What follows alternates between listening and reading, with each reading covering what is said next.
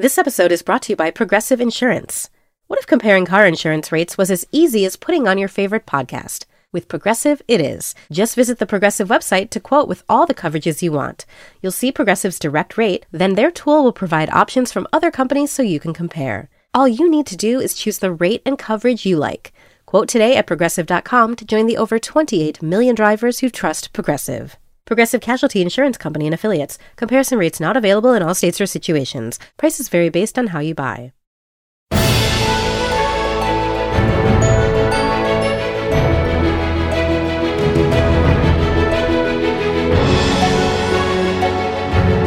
Hello and welcome to Little Gold Men, the award season podcast from Vanity Fair and Panoply that proves that award season really is a year round event. I'm Katie Rich, the deputy editor of VanityFair.com, and I'm here as always with Vanity Fair's digital director, Mike Hogan, Hi, Katie. and Vanity Fair's film critic, Richard Lawson. Hello. This week, the Tribeca Film Festival is still ongoing downtown Manhattan, not very far from our office, in fact. And uh, we've welcomed IndieWire's film editor Kate Erbland to give us the rundown of this year's festival with a couple of titles that might just be getting Oscar buzz and uh, a little bit of discussion of what Tribeca is. It's its 15th anniversary, and in some ways, it's still figuring that out. From there, we discuss The Huntsman Winter's War, which is a movie opening this week that will not get any Oscar buzz, I'm willing to predict. Uh, but it does include two Oscar nominees and uh, costumes worthy of maybe every Oscar available. And uh, we should have a kind of interesting possible fight about that. But first, I look at the weekend Oscar news, which finally brought us the Cannes lineup. We've been, impa- or Richard in particular, has been impatiently waiting to uh, figure out what the heck's going to be over there. Yeah. Um, yeah. Richard, you'll be going for the third time this year. Mike, you'll be out there as well, but uh, very briefly, it seems. Yes. So, uh, Richard, what are what are we excited about for Cannes?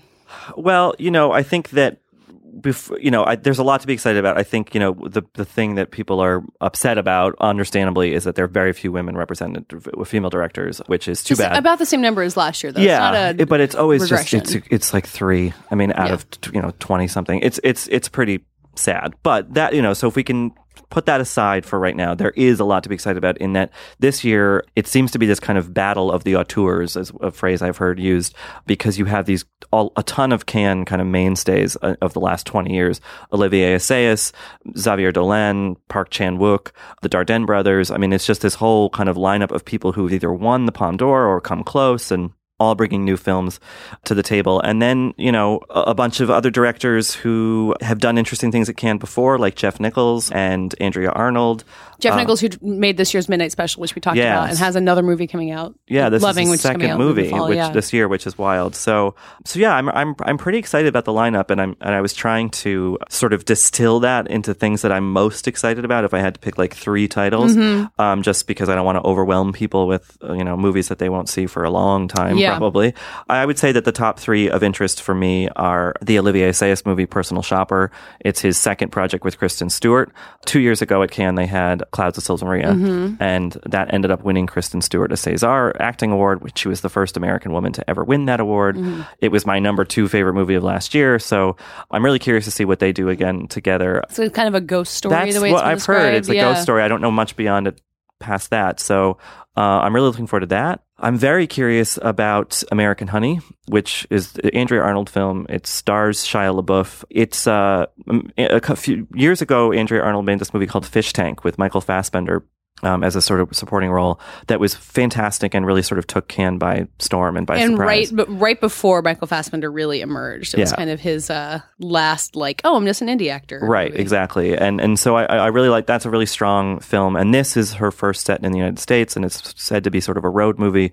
So I'm just really, and that's one that's one of the titles that um, I feel like when people started predicting what would be in the Cannes slate this year, that movie has been in the mix since the very. Beginning. I'm always amazed so- that anyone can predict. I, I mean, I going to be don't. Yeah, it's crazy. And then I think the third film that I would list. I mean, The Loving is really interesting. There's a, a Paul Verhoeven movie with Isabelle Huppert that I'm curious about.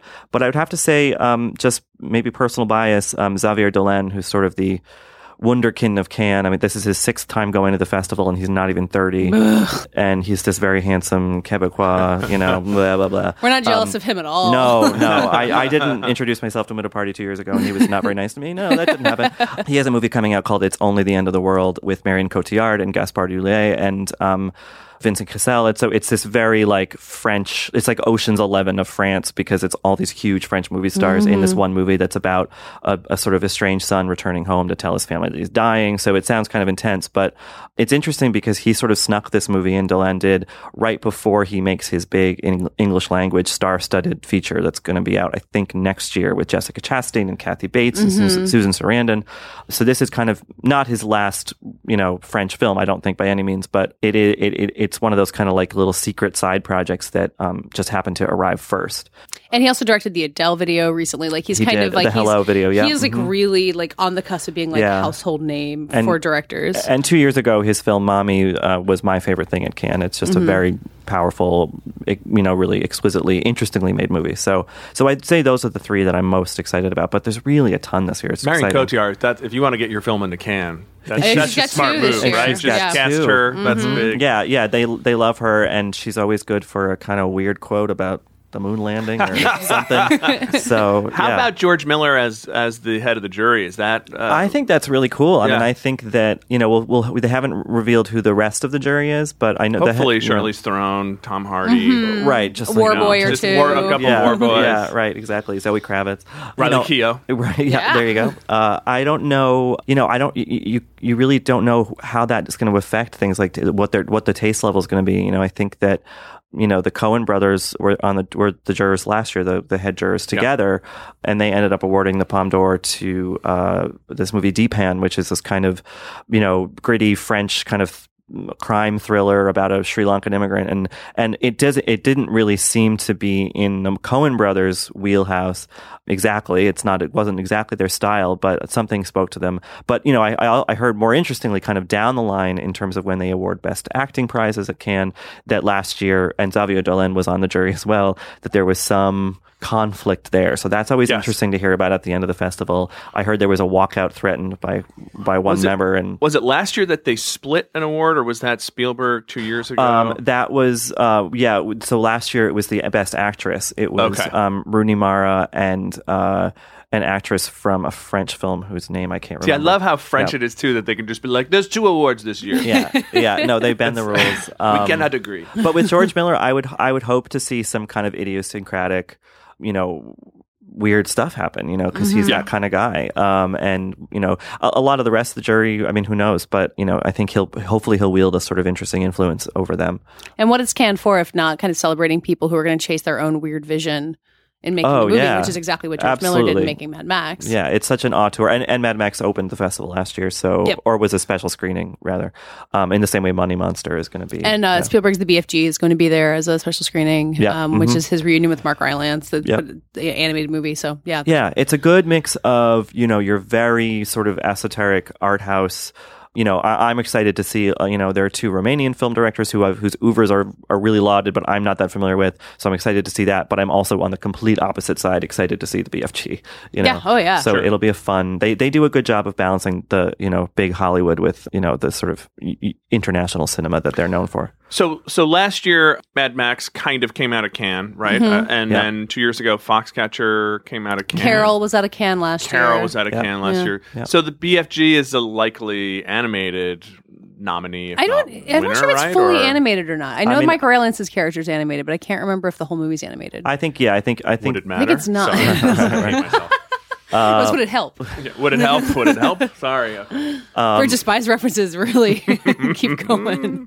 I mean, it could be, and I think that you know, obviously, Rylance, who plays the BFG, has um, you know, the, the Oscar weight behind him right now, and Yeah. and his collaboration with Spielberg continues apace with this, and you know, it's a big platform for that movie certainly, and it's respectable. Yeah. Do you know? I mean, they, they did last year. The special screenings were Mad Max and Inside Out, which people loved. A lot of mm-hmm. people, Yeah. you know, top ten of the year. But also like Kung Fu Panda two, maybe the first Kung Fu Panda. right so it there, you know so- and, and the expendables 3 i believe a few years ago so it's it, it it varies but you know i think that if just based on last year i think that we should expect big things from the bfg And also for those of us staying home, uh, even if we don't get to see these movies for a while, uh, the Cannes red carpet is always incredible, and there will be lots of photos on VanityFair.com Yeah. of the insane things that like various Russian TV personalities are wearing on the red carpet. absolutely last year oh la- last week rather i was i was sort of cynically saying that you know just really fingers crossed that there were a lot of big name movie stars who were going to be at the thing because that really helps us in terms of photos and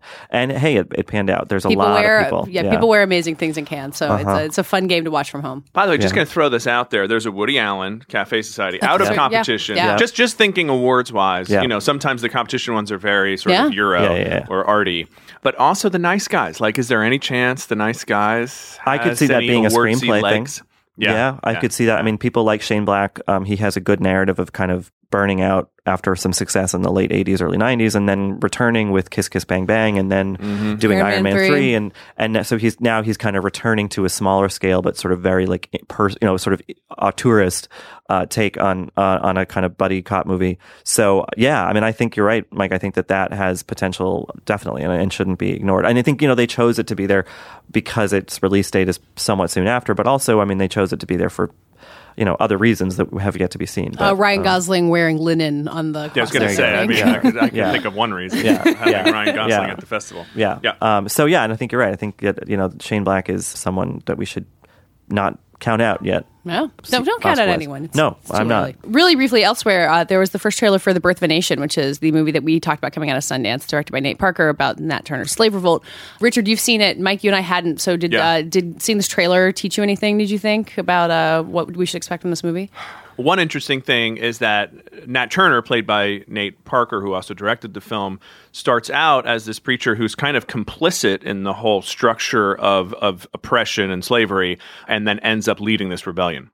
I mean, I just was thinking about it. Just every single time there's, you know, a, a really good film or book about this type of, you know, this period of history, I'm reminded of, you know, being in high school and first really reading all of the details of it. You sort of had knew that something horrible had happened, but when you get down to the details of it, it's just horrifying. I think there's something in our human nature that makes you want to pretend it didn't happen, Periodically or forget that about it, that, yeah. that it was as bad as it was.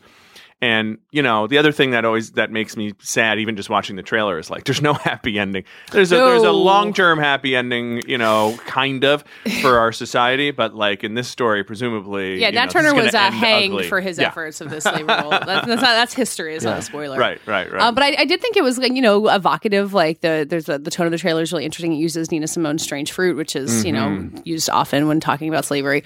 And you know there's like a shot of like a white girl kind of leading a black girl on a leash, which is just like really. uh, You know, it just kind of grabs you in a way, like that one image of dehumanization. Mm-hmm. And yeah, I mean, it, it, the, I kind of thought of the comparisons to Braveheart. It like doesn't have the epic battle scenes like that I think come up later in the film, but the idea of it being very personal and very vivid, and you know, having the director kind of very as the star, kind of uh, being very prominent in it. I don't know. I, I like the trailer. It's a really well cut trailer, and I won't say what exactly it is about it, but the trailer does unfortunately spoil, I think, the the most effective artistic thing in the scene in the movie in a Oh, way. Uh, I'm not going to say what it is, but so I was like, I was like, I understand why they showed it or whatever, but I, I was a little surprised that they did. Yeah, that's trailer logic for to, you. to me, it seems like you know it's a good next movie in a way about this topic. Next big film, awardsy film after Twelve Years a Slave, which Mm-hmm. was so arty and so kind of restrained, and here you got a little bit more venturing into a populist territory, but still unflinchingly showing this just absolutely shameful, terrifying episode. No, it's uh, it doesn't come out till October, so we have so long to keep talking about Yeah. this movie. As like, oh, what's that going to be like? But uh, the trailer was kind of an interesting salvo, and it was you know you, it coming at this point in the year when you're just about to gear up for summer movies. It's like, oh, but wait, just a couple months away, we've got this kind of stuff coming. So Yeah. don't give up hope just yet with all the uh, Batman v Supermans of the world. Black bodies swinging in the southern breeze. Submit yourselves to your masters with all respect. Strange fruit hanging from the poplar trees. So now we'd like to welcome Kate Erbland, who is the film editor for IndieWire, and uh, she and her colleagues have been tirelessly covering the Tribeca Film Festival as they do every year. But Kate, this is your first year with IndieWire at Tribeca. Are you are you dead yet? How exhausted are you at this point? I have no concept of time anymore. this year just seems like it's been particularly busy, but I think that's for everyone. Everyone at IndieWire. Everyone, everyone I've talked to, I've talked to publicists, I've talked to writers. Everyone's running around like a crazy person, but that's the festival. Yeah, so we always, as New Yorkers, we always have kind of a tricky time covering Tribeca because it's like you could go to a movie or you could go home and feed your cat, and let's. And I, I think you literally have tweeted about feeling bad about leaving your cats at home Yes. while uh, No, going to movies. If I have a chance to go home and be with my cats, I think I'm going to do that. I mean, that's why it's easier. Like if you go to Sundance, you go to Toronto, you're just there. Yeah. And here you're actually also at home and regular work too. So Yeah. It's a little tricky. So what is what is Tribeca kind of offering that? I mean, it's it's a lot of these movies don't have distributors and may you know emerge on you know obscure VOD platform if- if not at all. But like, what's it offering that you guys are bringing to your readers? Like, what are people interested in learning about Tribeca from what you guys have been covering? Well, one of the things that Tribeca is really interested in is female filmmakers, and they kind of always have been. This year, about a third of their slate is directed by female filmmakers, and they're really like Which is an, an insane percentage. It's an insane percentage. So that's a really great part of the slate. And then also second features from emerging directors. Two of my favorite films at the festival are second features from filmmakers who have already been on the festival circuit and are sort of like more hitting their stride now. which are Mike Birbiglia's movie, Don't Think Twice, and Sophia Takal's movie, Always Shine. Yeah, Mike Birbiglia had um, Sleepwalk with me Yeah. like four years ago, Yeah, which was something at Sundance. Yeah, and he's a comedian. He's a stand-up comedian. He's been on like This American Life and t- stuff, so Yeah. people know who he is.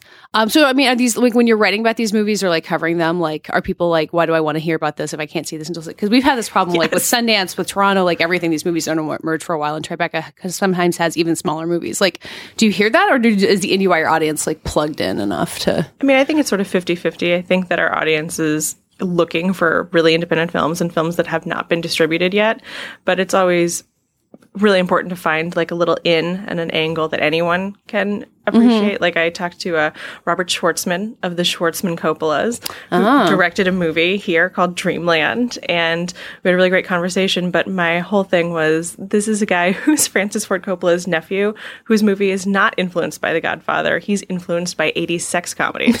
so we had a really fun conversation about like Loverboy and Risky Business, and he's just like, yeah, my family's great, we're creators, but let's talk about Loverboy. so there's always something like that that you can find. And Tribeca is also really big with documentaries, right? I mean, is there anything in particular in, in that realm that is standing out for you? Well, the one documentary that I have not seen that everyone's talking about is All This Panic, which is directed by a female filmmaker. Which I actually managed to see one of like three Tribeca movies. Yeah, that's the one that everyone seems to be talking about, and I really need to make some time for that one. And what's that about?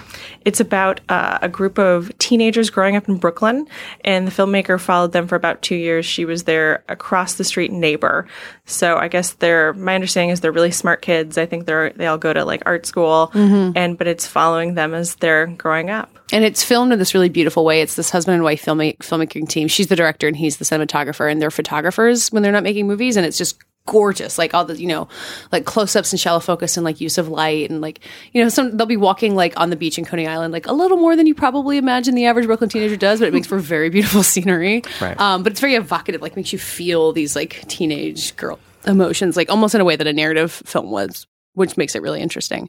But I don't know if it has a distributor yet, which is the uh, ongoing problem of talking about film festivals. Well, and you know, we talk about the the narratives that can come out of Toronto for us for this group talking about awards. Yeah. Toronto's easy because it is all about like the beginning of Oscar season, and then Sundance is kind of at least you say, all right, who's gonna get a big you know deal? Who's gonna get picked up for a lot of money? And can any of these pull off like a Little Miss Sunshine, Beast of the Southern Wild thing mm-hmm. of at least making it to the finish line? Is there anything at Tribeca that could make it to the finish line, even in documentaries where I think people do think that that tends to be the strongest part of the festival? I mean, not that I've seen yet. I haven't seen everything. Well, the one thing that I is a kind of a weird contender is the uh, the O.J. Simpson miniseries that's going to be on ESPN and actually is going to have an Oscar qualifying run, which seems complicated because it's like a ten hour miniseries, but they're going to put in theaters. It's going to work. And uh, Kate, I've been hearing about this since Sundance. Kate, you've actually managed to see the whole thing. I've so- managed to see the whole thing. It's incredible. It's like, you know, it's almost 10 hours. It's sort of loosely divided up into episodes, but it immediately just gets you so plunged into OJ Simpson's life. And I'm someone who loved the FX show too, and I sort of watched them at the same time, and they pair together really amazingly. You're not You weren't gonna- over OJ'd. Yeah, I was not over. How does it compare to the structure of the of the FX show? Well, It's very similar. Well, because it starts actually right when he's going into college. So you get to know early OJ and you see how the forces that sort of shaped his life before he became very famous, but sort of right before he became very famous. And then it actually continues all the way through until the present day. So the stuff in the trial is pretty much right in the middle. Um, so it's like if you're not sure what OJ's been up to lately, It goes into the Vegas it trial goes into the and Vegas all that. trial, the Vegas burglary, which is very complicated and confusing. And they even Yeah. say like, this is the clearest way we can break down this very weird thing that OJ did. He went to go steal back his own memorabilia from somebody. A l- well, I Or he mean, he's says it convicted of it, yeah. right? Yes, Uh, but Yeah. he there was other memorabilia there, and he's like, just take this memorabilia too. It was like Joe Montana stuff, and he's like, mine now. Um, Yeah. With like a group of friends who maybe had a gun, or at least said they had guns. Oh boy. Did anyone get into this idea that he might have that concussion disease? Because the guy that Will Smith, I'm bringing this back to Oscars. Yeah. The guy that Will Smith played in Concussion said he would bet his medical license that OJ had that. CTE. concussion- CTE. Yeah. I don't think they Didn't do. come up 10 hours. They never mentioned that. Because okay, I just know, checking. Yeah, I know that that's like something that people have been talking about. So I can't remember if that's something that's in the doc or if I'm just like randomly remembering that. We have to ask Mike Ryan, who saw it three times. He'll yes, know. we can ask my friends. We'll tell you. If it's, it'll be in the sequel. They're doing another ten hours. Right. Yeah, Yeah. I mean, clearly OJ Simpson is the most fascinating American figure. He uh, needs, evidently. I Yeah. just like imagining these Oscar voters like just getting a stack of screeners and sitting in their homes, their Neutra homes, trying to watch ten hours of, of an OJ Well, documentary. They might. Maybe the strategy is if if they get the screen, that screener first, they'll watch ten hours of this documentary, so they'll be so documentary out. They won't watch they won't watch the other nominees, and that'll just. Like, be I've it. learned enough Yeah. this year. yeah, I'm done. So, Richard, you've seen a bunch of Tribeca stuff. Anything on your radar? Um, yeah, I mean, I've seen a couple interesting movies. Uh, one was Wolves, uh, which is directed by Bart Freundlich, who is unfortunately better known as Julianne Moore's husband. Um, but he's been a filmmaker f- for since the 90s. That's how they actually met on, on one of his first films, I think. And it's this movie about a, a kid in New York City who is a kind of star basketball player. He goes to St. Anthony's, a kind of made up prep school. His name is Anthony. They call him St. Anthony. He's sort of the savior of this team. But he has a father at home, played by Michael Shannon, who is a compulsive gambler. And so these two kind of tensions mount, you know, on the on the basketball court and then at home. And it's a really, I mean, it's a beautifully filmed drama. The kid who did a few episodes of that show, American Crime, in a sort of supporting role this past season, he's great. Michael Shannon, as always, is is really good. Does And- Michael Shannon have like eight movies coming out this year? yeah, he just doesn't. And he's on sleep, I don't Broadway in. Long Day's Journey. God, that's true. Yeah, he doesn't yeah. sleep. I don't think. You know, I, it would be creepy enough to have Michael Shannon as your dad, but for him to also be a compulsive gambler Who would drinks- really screw you who up. drinks a lot and Yeah. and the film makes a really compelling s- creepy you know sort of point of showing that like he the father is jealous of the son and sort of subtly sabotages him. It's an interesting movie. I think that it turns toward the end into sort of a surprisingly straightforward uplifting sports drama which isn't exactly my you know my wheelhouse Yeah. uh, Is it like but- win-win esque? it's not. It's more dramatic than that. Okay. Win Win, which is that great um, Tom McCarthy movie, is, is sort of that's a, that's a little more low to the ground. Um, this Right. has soaring music and Okay. big cheers at the end. Um, there are a couple problems. There's a sort of magical black character who sort of gives Ooh, wise boy. counsel to the boy. Problematic. Yeah, that's a little bit like oh, but we need like a problematic like Yeah. sound Yeah. effect here. yeah, tr- yeah. Yeah. We have Um, so endless opportunities for it. And I don't know if it technically. I mean, it's at Tribeca, but it's also out this week. I saw Elvis first Nick uh, ver- Nixon. Dawn of Justice. Donald Justice, Elvis and Nixon. Uh, and you know, I, I think a lot of people. Another Michael Shannon film. I'm I'm only seeing Michael Shannon movies these days. No, it's a- um, That's easy to do. Yeah, Yeah, loving will be right. at Cannes in a few weeks. You really have Yeah, plenty no, to do. exactly. And I really liked it. I mean, I think that people are sort of ragging on that movie for, uh, for being kind of shallow because it's about this famous photograph of Elvis in the in the Oval Office with Nixon, and obviously there is a big story to be told, and especially given what that administration was like and who worked for that administration, and uh, and this movie gives them a very soft pedal. I mean, you know, the, the these two sort of aides to Nixon who. Um, you find out in title cards at the end of the movie, both went to prison for Watergate, are played by Colin Hanks and Evan Peters from American Horror Story, who everyone loves, and they're really cute and charming. And and Kevin Spacey as Nixon is like kind of like avuncular and sort of goofy, and it's like this nice little light movie. Is there stuff about drugs and guns and things? well, so basically, you know, there's a lot of stuff about guns because Elvis loves his guns. Because didn't Elvis but- bring a gun to the White House and they let him bring his gigantic several gun? guns Okay. and a gift gun heard. in a glass case for Nixon. Right. But yeah, I mean, you know,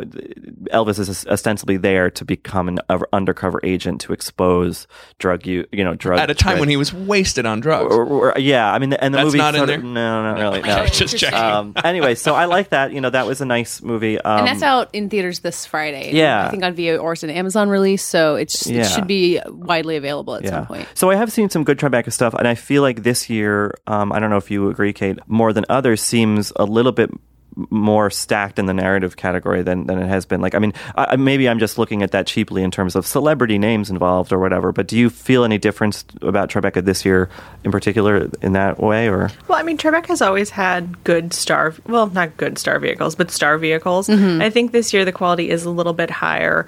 I feel like I haven't seen anything that I've been like, oh my God, who made this movie? Everything has been pretty good and solid. Another movie that's at Tribeca that's also out this week that I know Richard and I both really like a lot is The Meddler, Oh, yeah. which was also at Toronto, which is mm-hmm. just it's not what I think people think it is. Like Susan Sarandon plays a meddling mom, but it's really charming and it's like definitely she's the lead role. This is not something where it's like a two-hander with her and Rose Byrne. Rose Byrne's amazing in it, but it's Susan Sarandon's movie. So this isn't the guilt trip, the sequel. I don't think we needed that. no, no one asked for that. yeah, so that's another really good one that I think might surprise some people later. I agree. I would urge everyone to go see that. Yeah, Um, I uh, y- you've been uh, talking to the cast of the Meddler like all week at various events. Yep. so- Uh, yep. Um, well, after this goes up, but I will have hosted a Q&A at the Apple Store in Soho. And an interview that you did with them will be on VF.com at some point this week. yes, so- that's right. Yeah. So So my operating theory about Tribeca this year, and Kate, you've been going to a lot of this stuff, so maybe you can bear me out, is that I feel like the events and the talks and the panels and what they're able to get from people is almost eclipsing the films at this point. It's obviously still a film festival, but like I went to an event yesterday where it was J.J. Abrams talking to Chris Rock. There's Jodie Foster's doing a panel, Tina Fey's doing a panel. They're able to get in these people who don't necessarily have a film that they want to have in the festival. Like Jodie Foster's doing a talk. Her film Money Monster is going to Cannes. It's not going to Tribeca, but she's here to do a talk. Is that, I mean, is Tribeca leaning more into that or am I just more interested in it? No, I mean, I think over the past couple of years, their talks have been especially like fantastic. Like, you know, J.J. Abrams doesn't have anything to promote here, but he's here and he had a fantastic talk with Chris Rock. Yeah, they just liked talking to each other. Well, and the, like, the problem for Tribeca is, among other things, it's the timing, right? Mm-hmm. Yeah. So basically, if you didn't get into Sundance and you know you're not, you have no chance of getting into Cannes, you submit to Tribeca. Mm-hmm. Yeah. and so they can do a lot of stuff because they're in New York. They have Robert De Niro, and you know, to, able to presumably make three phone calls a year or whatever it is. Um, they have a lot of smart people involved, but they just they just have a really hard problem of getting good films. Yeah. Yeah, it's. I mean, the, you know, and anytime you see a film with a big star in it, like odds are it's definitely tried to go to Sundance and couldn't make it in there, or South by for that matter. And you know, we- we'll get hold holdovers from other festivals, like from South by or like the Meddler coming from Toronto. But yeah, like original films premiering, unless they're very small, like Always Shine, the Sophia Takal movie that Kate and I both saw, which is very low key, under the radar. Like it could, you could definitely have seen it at Sundance, but it, it has a good home at Tribeca too. But then you look at a whole list of movies made by people you've never heard of, starring people you've never heard of, and it's like, well, how am I gonna choose how to Yeah. see this? But I think that you know, because to me, frankly, I do think Tribeca needs to continue the soul searching and figure out why it exists. And uh, but I think what you said about female filmmakers it would be a great thing Yeah. for them to mm-hmm. just lean into, to borrow a phrase. Yeah, and I think that they're really leaning into it, and I think they're continuing to do so. And I think that's something that could really, you know, there's a lot of sort of female directed film festivals, but to have like a large scale film festival that really digs into this as like Yeah. an added bonus, I Yeah. think is something that they could do. A fantastic I think it's a better strategy than leaning into the Vaxer thing. Personally, Did you see? You didn't see Vax, I did you? did. I did not see Vax. yeah, that was. I kind of was. I mean, you, you almost kind of more in the controversy, like because they pulled the movie before, know. you know, and it was, I was like, just go with it, man. Just like have it be crazy. Yeah, this was Yeah. a, uh, a documentary made by the guy who published the paper that said that linked vaccines to autism. who's been like discredited and I think can't practice medicine in Great Britain Yeah. anymore. Like, yeah. And it was programmed for like a one screening and a conversation. And Robert De Niro kind of came out saying like, I just want everyone to know what all the co- possible causes of autism are. And people went went crazy. Rightly, I think. I think that movie Yeah. has no place in a film festival. Um, but they pulled it. But no, you're right. They should have really just like the Well, because would have been so amazing. much press I know. for the festival, and you know, and people were mad, I guess. So it wasn't ne- necessarily positive press, but you know, all PR is good. You know, so Yeah. it just, I don't know. I I was kind of like, just screen it the one time, and you know, the movie came out. Like it's Yeah. Mm-hmm. at the Angelica right now, and supposedly it's going to have like a national release. Wow. So I think it's pretty good for Vaxxed. Maybe not so great for Tribeca. Great Oh, for God. Vaxxed. Yeah, God, box office streets are just uh, flourishing. Um, on, on the female filmmaker thing that you were talking about, Mike, they're also like even in the television programming they're doing, they're leaning into that. Like they had a Broad City panel over the weekend. Kate's going to this event where Samantha Bee is going to be a keynote speaker, um, and you know she's not promoting a movie like we were saying, but she's there to participate in it. So it's definitely like that's a really good niche for it. Like the they're doing a lot of virtual reality stuff that's really interesting. There's a lot. I mean, it's such a huge festival. Yeah, I wanna so go to that prongs. virtual I do too. reality I do room. I want to see Oculus Rift. At some It's like right across the street I know. from us, it? it's Let's so just close go. to our We'll just office. carve out a little time. Just barge in and say, flash our badges and say, show us your virtual reality. Bring us your Oculus. yeah. Uh, so there's all these different prongs of it. So, I mean, are we kind of missing the boat by just talking about narrative films that might get Oscar buzz? Well, I mean, I know even Robert De Niro's like sort of said, you know, it's still a film festival. Like this mm-hmm. is a film festival, and I think that as stuff like virtual reality becomes more prevalent, like even at Sundance, Sundance has always really leaned into virtual reality with New Frontiers.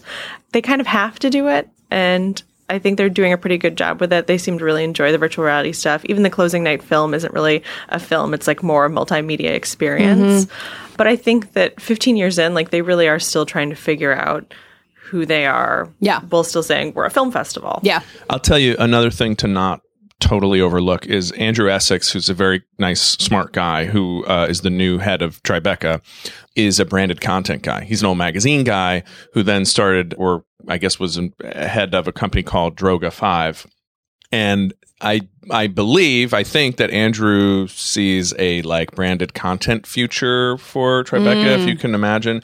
You know, so getting all kinds of cool creators involved, even if they don't have a film, but they come do a talk or they make a virtual reality thing or whatever, serves this larger purpose of like, can can this have even like a profitable life as a branded content studio?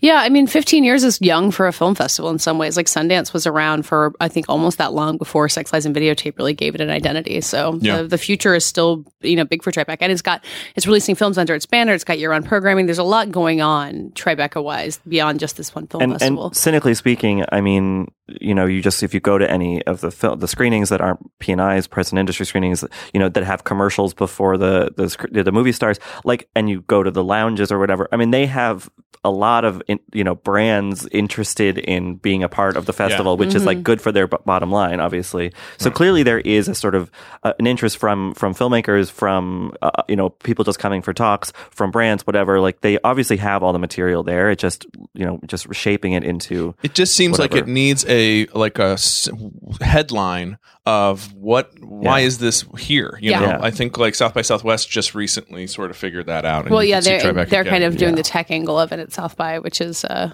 you know, it's uh, it, adjacent to the film in some way, but that's like what's made South by famous. well and also like the midnight movies no? Yeah, the midnight movies too. Yeah. Yeah.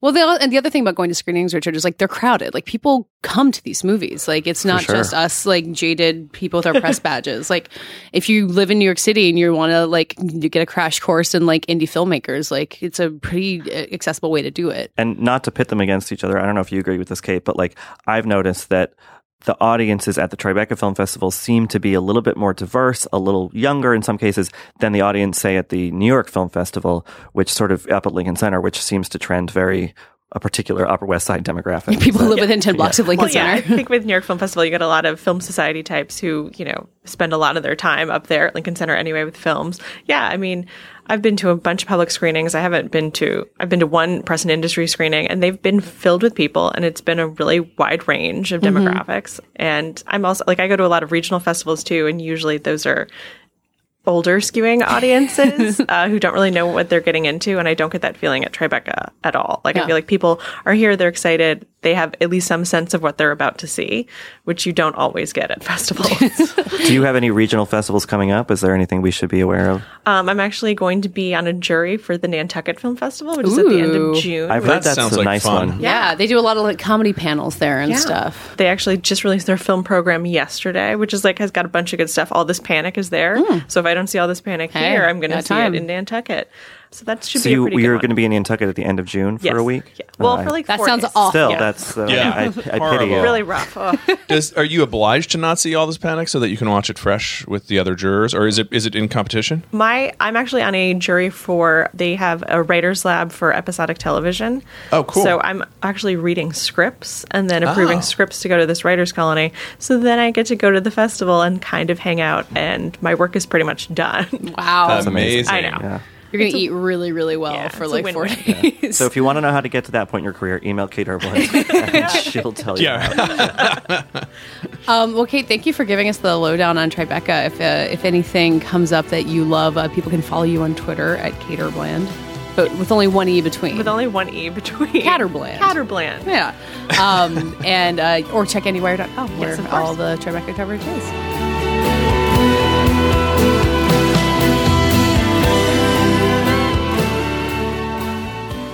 So I think it was my bright idea for all of us to see uh, the Huntsman Winter's War because I've been so intrigued by it just because it's got uh, Charlize Theron and Jessica Chastain in it, uh, who have been Oscar nominees, plus Emily Blunt and uh, Chris Hemsworth. Chris Hemsworth reprising his role from Snow White and the Huntsman, to which this movie is both a prequel and a sequel. Which I did not know when I went in to see it. One of the many surprises that awaited us in the Huntsman Winter's War. Um, Mike, after we saw this movie, I apologize to you for making you see this. And then and and then I read Richard's review where I just felt terrible because I was one of the people uh, scoff laughing. Although I did it very quietly, unlike Matt Patches' uh, previous guest, who was very loudly scoff laughing right next. There to There was a lot of loud scoff. I will say, happening. in defense of the scoff laughers, which Yeah. Richard singled out as the most unpleasant sound in in mankind, you do have to kind of find a way to enjoy your two hours. You know what I mean? Like Yeah. there's got to like you you're a human sitting through something. But uh, it wasn't the worst thing. Richard liked yeah, it. no, I mean, I, I think that what what I was maybe inexactly taking to task was it was not the laughter at the movie. It's it's more there was there are certain strains of that laughter, and it really happens a lot during critic screenings that are very like telegraphing. They're like, I mean, I get it's silly. Do you? I mean, you guys know that that I think it's stupid, and it's, it's very like drawing attention to yourself in this way. Then that, and I, I only heard a few of those actual those particular laughs during during um All of them from Matt Winter's Patch War. sitting All- right yeah. between Katie. so, th- so this movie is advertised as basically Clash of the Titans between Charlize Theron and Emily Blunt as these like Yeah. beautiful queens who have these mystical powers. It's a lot less of that than I think it's being advertised as, which is one of the things that let me down about it. Uh, but Yeah. Richard, it seemed like for you there was enough of that that it uh, that it worked for you. Yeah, I mean, I think that the, I think the strengths of the movie are one that there is a pretty good gender balance on hand. I mean, you know, we have Chas- Jessica Chastain, Charlize Theron, Emily Blunt, a couple other actresses playing dwarves very, very charmingly, compared to you know three male leads. So that's that's Yeah. that's a good you know that's a nice change. Um, I, so I like that aspect of it, and I like in particular, you know, in their limited scenes together, Theron and and Blunt, just really just. Tearing, you know, tearing things down. I mean, they're just Chewing like scenery. they're just chewing Oh scenery God. left It's and right, and not even, like- Masticating. yeah, it's uh, and beyond it's scenery fun chewing. to watch. You know, because a lot of these kind of big, overwrought special effects, fantasy, whatever, adventure, action movies, that when it gets to these kind of climactic showdowns, it, it's between men, or at most one woman and, and a man. You know, Mm-hmm. and and here it's not exactly. It's um, and I think that like that's kind of fun, and I am you know maybe partial toward Emily Blunt and, and Charlize Theron as actors. They're you know two people I will kind of always go see in, in things, and so it's it's fun to watch them kind of tear around. And then there's Jessica Chastain doing all kinds of crazy action stuff. and a Um, crazy accent on top of Oh, that. she's doing a wild, weird Jon Snow meets I don't know what well, accent. okay, we Yeah. got to pause for Yeah. a quick second. I, in principle, I agree with you. I'm, Yeah. I'm, Yeah. I like the fact that it's basically a female-driven action movie. Yeah. It's an action movie for women or girls. It is. There are so many things that they rip off from Game of Thrones. What's oh yeah, up with Oh, that? yeah. Like it's basically and basically Frozen, Yeah, Yeah. it's basically Jon Snow and uh, Cersei. well, and Cersei and uh, Rose Leslie, Oh yeah, oh yeah, because Jessica Chastain. is Jessica the, uh, is Chastain. that I mean, literally same hair color. Yeah. And then the, the Yeah. warging thing. Like, did you think about that? Oh, where Charlize Theron becomes- Oh, yeah, she sees through in- the eyes of a bird. That's a Game of Thrones thing. The- Yeah. All the stuff about the North and like There's a uh, lot. There's several ice walls that are there are built. ice walls. yeah. It's fine. It just felt Yeah. like somebody was like watching, or, or either watching Game of Thrones, being like, "I could do this," or more likely, some studio person was like, "Make it like Game of Thrones." Yeah, make me come me, back when it's more like Game give of me Thrones. Game of Thrones. Winter's huge now. Winter- people love winter. we gotta do winter. It's coming. yeah, Game yeah, of Thrones yeah. plus Frozen. Like you can't like Yeah. ice. Everybody wants ice. Yeah, I mean, and her um, Emily Blunt is is hairstyled and costumed to look almost exactly like Elsa in yeah, Frozen. it's wild. Also, another occasion for the problematic sound effect. yeah, Rob Brydon, amazing comedian from The Trip, as a dwarf. I found that was that weird. Is that problematic? Well, the first movie No, had I- all seven dwarves, most of them Were- played by famous actors. see, I like uh, Nick that. Frost was returning from the first movie. Uh, uh, Bob Hoskins was in there. Ian McShane was a dwarf. Yeah. I mean, it's basically so I- exactly. I- It's basically No, what no, they did no, in think- uh, The Hobbit. I think it's still. That's I mean, true. I think, but I there think are Hob- dwarves exist, but, Yes, but I guess the- it's Snow Snow White is kind of grandfathered in. Like this, is they've been Well, I wonder, though- ridiculing dwarves for years, for centuries. It's tricky. But the car, I mean, I uh, I don't. I haven't seen the cartoon, the Disney cartoon in ages. Like, does the cartoon make fun of how they look all the time? I mean, that's the thing. That's that's a very glaring bad thing in in in these two Huntsman movies. Is I mean, like there's literally there's like, a- have you ever seen a female dwarf? And I know Yeah. it was all. It's and then the female fine. dwarves are It's saying just- that they're really that the men are really ugly. It's just a lot of like it's just problematic. shaming. We and need like yeah, Sam. We need like a aruga, like a whistle. like a siren. yeah.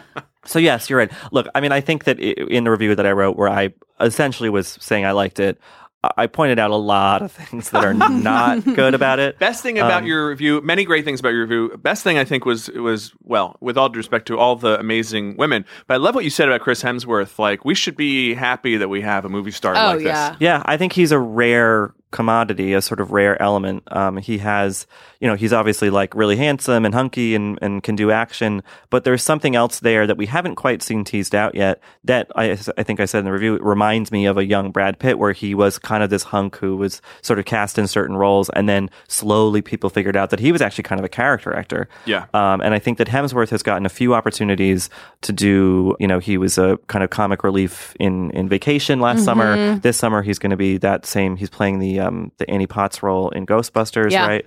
Um, as the kind of a secretary. So he's, cat, he's, I'm glad he's getting these little opportunities. But I, you know, part of me is like, well, let's, you know, let's not blow out this flame. Like, let's foster it. Yeah. And, you know, because I'm just curious to see if he could be the, the, you know, the heir apparent to a, a certain kind of fame, you know, a certain movie star in the way that Channing Tatum has taken the mantle from I don't know who Bruce Willis. Like I don't know. Yeah, who the, I, I the- think Chris Hemsworth and Channing Tatum are kind of crowding each other, or uh, Yeah. Channing Tatum is cra- crowding out Chris Hemsworth in some way. But Chris Hemsworth's got Marvel; he's fine. Um, Well, but I do think he's not getting the opportunities that uh, Yeah. the way that like Brad Pitt got Twelve Monkeys, and we are like, oh, that's what he can do. He's almost so big. yeah, you know yeah, and i yeah. think that I, I bet you there was a thing in his contract where he didn't have to take his shirt off in this movie they even made a joke where the, the female dwarf was like i'd like for you to take your shirt Yeah, off and yeah. it didn't happen Yeah. but I, you know he but but uh, in the brad pitt comparison he's more effortlessly ch- charismatic and charming you know what i mean Mm-hmm. i feel like there's uh, brad pitt is is obviously a great actor but you always feel like he's trying a little bit and and not hemsworth Yeah, no, like, I think easy. so. Well, I think you know, I think Brad Pitt is he's a little weird. Like he's kind of a quirky guy, and I think that Hemsworth, everything I've seen with him in interviews, he's just this kind of like good time, you know, guy from Australia. He's got what three kids now. He's my he's my age, and you know, he's he's just. I think he's sort of more like a a sort of steady kind of middle of the road kind of guy. But I don't think that that precludes him from being.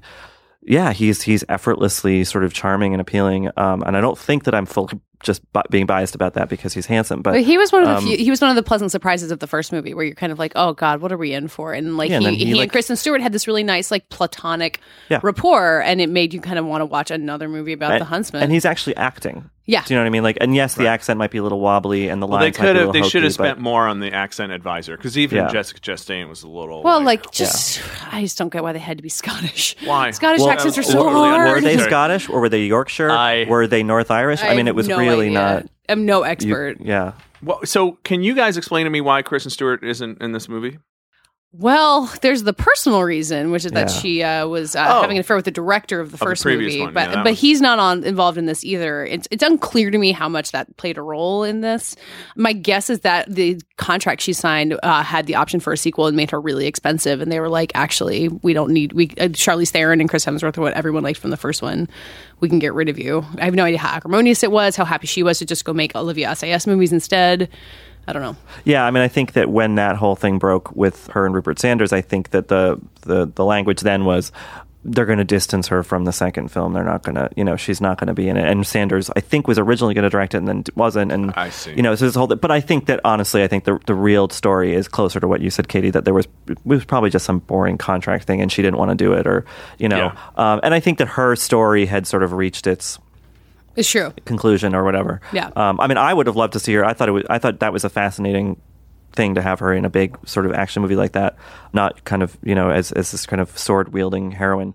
But I think this movie is cheaper than the first one too, and doesn't yeah, have those it's a- huge battle It cost scenes. about sixty-five million dollars less to make. Yeah. Um, I, well, according to Wikipedia. Um, Well, and, you know, and like you know, Lord knows they paid Charlize Theron a bucket of money to Uh-huh. come back for like four scenes in this movie, Yeah. but uh, it, it's worth it. You know, she's she was a blast in the first movie. She's a blast in this one. I think Emily Blunt gets a little underserved because she has to be kind of under the thumb of Charlize Theron a little and bit she's more like often. frozen, cold, passive. Not passive, but you know, she's Yeah. she's uh, withdrawn. But it's Um, you know it's worth the money they spent to like get Charlize Theron in that like gold eyeshadow and totally. Melting Yeah. mirror.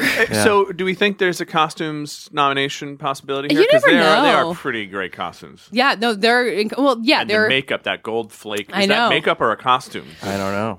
I don't even know, or CGI. Who knows? Yeah. I mean, yeah, the her Charlize Theron's costumes are spectacular, and like you know, a, a costume nomination on the power of one character's costumes is you know, not impossible. So I who think knows? Em- and blunts are good too. yeah, yeah. But the one in the very last scene when Charlize and uh, Emily Blunt are in the same room, I feel like Emily Blunt's costume looks incredibly cheap, and it's like Mm. they ran out of money and like had to give it all to Charlize's costumes, and we're just like, oh, here, Emily, you can have this uh like shiny Yeah. silver fabric. There's also the it. problem is that if Emily Blunt's costumes are nominated, they'd have to nominate the Frozen person again. It's true. I know. Oh, It's wait a minute, Sam. One more thing for the problematic whistle. Um, the goblins, super deeply problematic, very problematic. I kind of like so they're they're basically like horned gorillas. Wearing gold chains. Yeah, I guess. Oh, yeah, God, I guess hadn't that's even true. thought Well, about goblins that. are famously, you know, hoarders of gold in you know, Right. myth. Well, yeah. I mean, because you could go either one way. It's either one stereotype or the way that you know people have criticized the goblins in Harry Potter, As being, who like, are- Jewish who are all bankers and have big noses. You know. You know It was I- it was this on a par with yeah, that. these are. my- this is a. Yeah. well, Sam yeah. is filling the whistle. Yeah, yeah. Okay. Let's back out of that. I, I will accept all pitches for non-problematic yeah. goblin uh, presentation thank in you. movies. Uh, no, that see, I never heard to me on either racial stereotype, but you guys are very correct that uh, either way you go, it's it's problematic. So someone needs to figure out how to do goblins. I just figure I was like, I guess English people made this movie. They're just they're just not as attuned as we Americans. right. yeah, they're not as not as terrified of offending people. Yeah, they're just like Well, that'll be fun. My guess is not enough people will see this movie for anyone to be that offended by the goblins, so we might not have to worry about That's it. good. Um, but yeah, I, if you if you like Charlize Theron chewing scenery, Yeah. uh, again. Again. I, you have to I- wait. You have to wait. She's in the beginning, and then she doesn't show up a while until the end. And I think I've issued this caveat before. I saw this for free, so I'm not saying necessarily spend you know hundred dollars to take your family to go see it this weekend. Yeah. Um, I'm not saying you shouldn't, but Jungle Book is um, probably more. I'm just saying time. like if you maybe wanted to watch it some rainy Sunday when it comes on TV, that might Yeah. be the most optimal way to see it. yeah, But, watch it the way that I watched the Divergent Yeah. movie, where it's like, oh, this is on. Sure. Yeah, exactly. Yeah. yeah. Madam Dwarf, we have no quarrel with you. We seek a mirror. I don't got no mirror. Oh, that's clear. Right. Oh, you are. Get Ah, no, no, enough, enough, enough, enough. What, what, just tell us what you want. Well, personally, I'd like you to take your shirt off and prance around for me.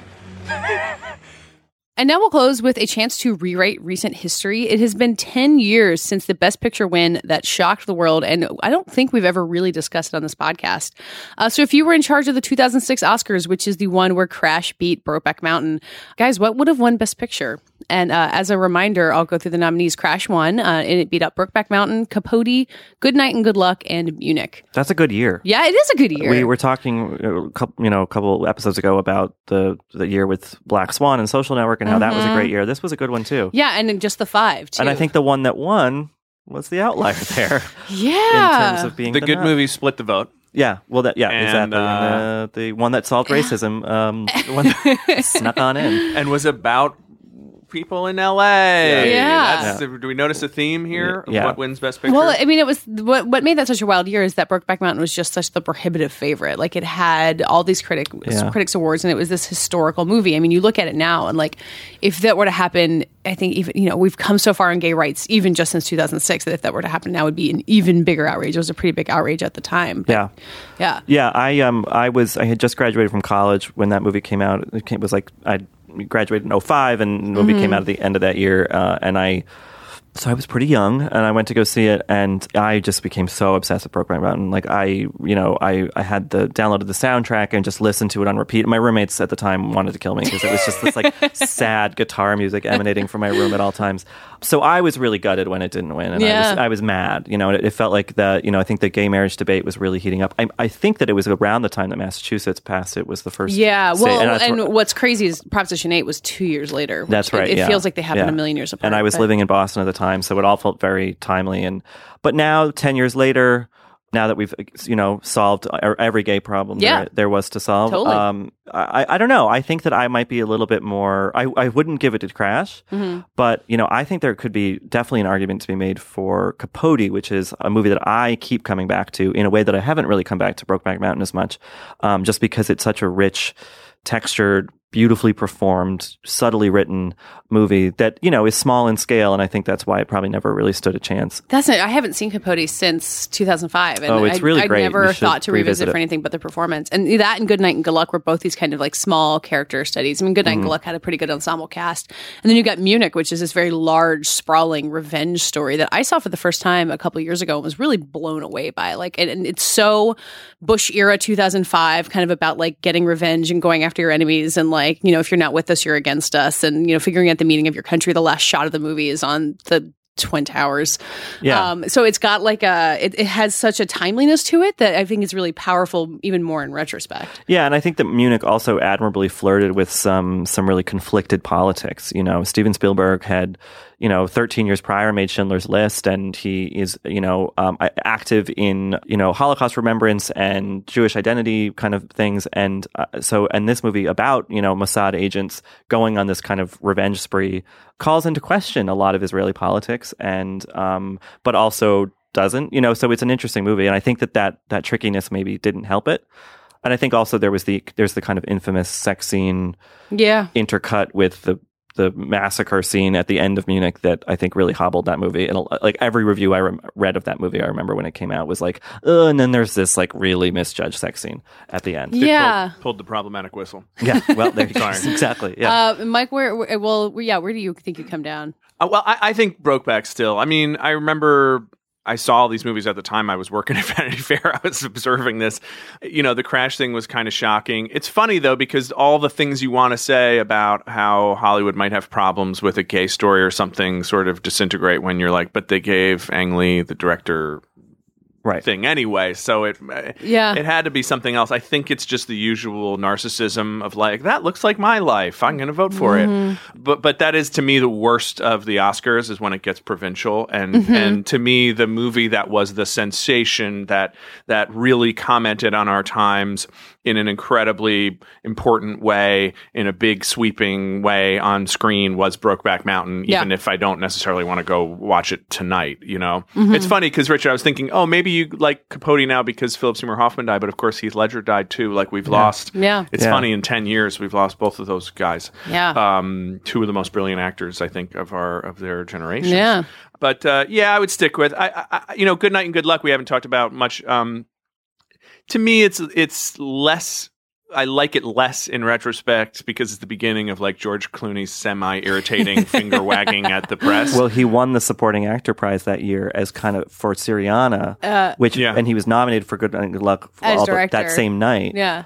And he Yeah. kind of did that finger wagging thing about people Well- say we're out of touch and Well, and you he know. literally got up and, to accept his Oscar for Syriana and says, "Well, I guess I'm not winning director." Like recognizing that he kind of got the Syriana best. Which is- you- you- when you think about George Clooney's Oscar being for, for best supporting actor, it makes no sense at all. It's, weird. so weird. Right. Yeah, I think it's just a little. I don't. His stuff is a little pat. You know that that film feels a little pat. Capote is much more kind of yeah intriguing and mysterious, but also maybe not as fully formed as a culture defining thing as Brokeback was. Brokeback Yeah. just was like it was uh, an absolute phenomenon, and it did break boundaries. I mean, for Heath Ledger and, and Jake Gyllenhaal to go there in that in that way, that kind of like almost violent but weirdly sexy, even as a straight guy way, was like that was a crazy thing. That Yeah, happened. it's it like probably it- made people uncomfortable. It made a lot of people uncomfortable. It's a really deep connection to watch between two people that's kind of uncomfortable to watch anyone do that on Yes. screen Yeah. where it's like, oh, should I be seeing this? It's Yes. like they really went to this place together, which is, you know, makes a really powerful film. And look, I mean, that cast, like those two, Anne Hathaway, Michelle Williams, Kate Mara in a tiny I was role going the say very it launched end. a lot of serious acting careers. Yeah. I mean, you know, or redefined some act some careers uh, in Hathaway and and, and uh, Michelle Michelle, Williams. Williams. in particular, but also Heath Ledger. I feel like that was a huge breakthrough for him, for Mhm. Gyllenhaal even maybe. Yeah, I think that you know if to put myself in a voter's head about Brokeback. Maybe it's one of the reasons I haven't watched it a ton since um, it came out. Is you know it's a pretty episodic sort of plotting movie. It, it not there's there's sort of an inevitable tragedy that we're moving toward. Yeah, it takes place over Um, like 20 years. Yeah, 30 and and I think that it doesn't have a sense of um, there's really no hope at the end. there's no you know No. there's no there's no redemption really to be found. No, it's devastating. Um, it's devastating, which you know can can catch the the fancy of Academy voters sometimes. But I think that you know for the cer- for the right kind of or the wrong kind of voter, that movie could seem a lot like Vegetables. You know, like oh, Yes. I got I got to watch this sad gay thing now. You know, if Um, it, if it, this same slate of five movies came up this year for the Oscar, do you think it would go the same way? Or do you think Brokeback would? No, I think people would think that Brokeback was problematic because it was straight actors or whatever. Honestly, Oh, right. I honestly Yeah, do. I think that, that I don't or like think a that- rural America thing? Like this is what you think people in Wyoming are Absolutely, I think that. I, I mean, I, I mean, who's to say? It, it would still be a beautifully made movie, a beautifully acted movie. But I think that any little kind of tingles of like, oh, that's a little. I wish maybe they could have found like gays act, actors, whatever, like, that we had ten years ago. Now, what I think would be magnified. You're 100 percent right about But, that. you Although I don't know that it Eddie would have Redmayne got nominated from for winning. Danish Girl, Oh, so yeah. Yes, There you go. Yeah. That's true. Yeah. So yeah, I, gue- I mean, I guess my vote has to go to Brokeback in the end, like just for the historical importance of it, and you know, Well, no matter how we vote, Crash still wins. So I know. No, remember we decided last week that we gave Richard Linklater Oh, an Oscar, right. so That's we've right. solved this. yeah, we're Um, ret- retconning. Yeah. Well done, everybody. We've fixed history. And finally, I would say that uh, you know we are a little bit uh, out of touch in in Hollywood every once in a while. I think it's probably a good thing. Um, we're the ones who uh, talk about AIDS when it was just being whispered, and we talked about civil rights when it wasn't really popular, and we. Uh, you know, we, we bring up subjects. We, we were the ones, this is the, this academy, this group of people gave Hattie McDaniel an Oscar in 1939 when blacks were still sitting in the backs of theaters. I'm proud to be a part of this academy. Proud to be part of this community and proud to be out of touch. And I thank you so much for this. So that does it for this week's Little Gold Men. Thank you so much for listening. Uh, please rate us and review us on iTunes. We really appreciate it, and it helps us find listeners in this off season, which hopefully we've proved by now is still pretty interesting, even if uh, the Oscar race is a few months away. You can find us all on VanityFair.com, and I'm we're all on Twitter. I'm at Katie Rich, K A T E Y R I C H, Mike, Mike underscore Hogan. and Richard, Rilaws, R I L A W S. and we're all at Little Gold Men on Twitter. This episode was produced by Sam Dingman and edited by Tim Einenkel, and thanks to Laura Mayer and Andy Bowers at Panoply. And this week's award for the best truth bomb about real life in your 30s goes to Kate Erbland. If I have a chance to go home and be with my cats, I think I'm going to do that.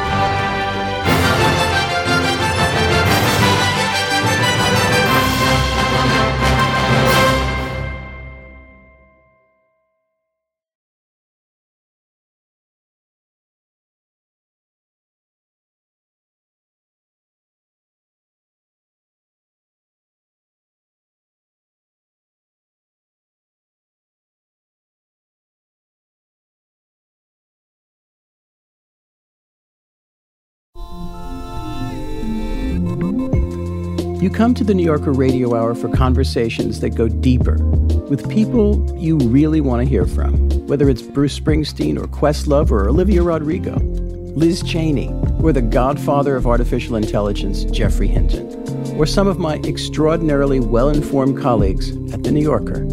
So join us every week on the New Yorker Radio Hour, wherever you listen to podcasts.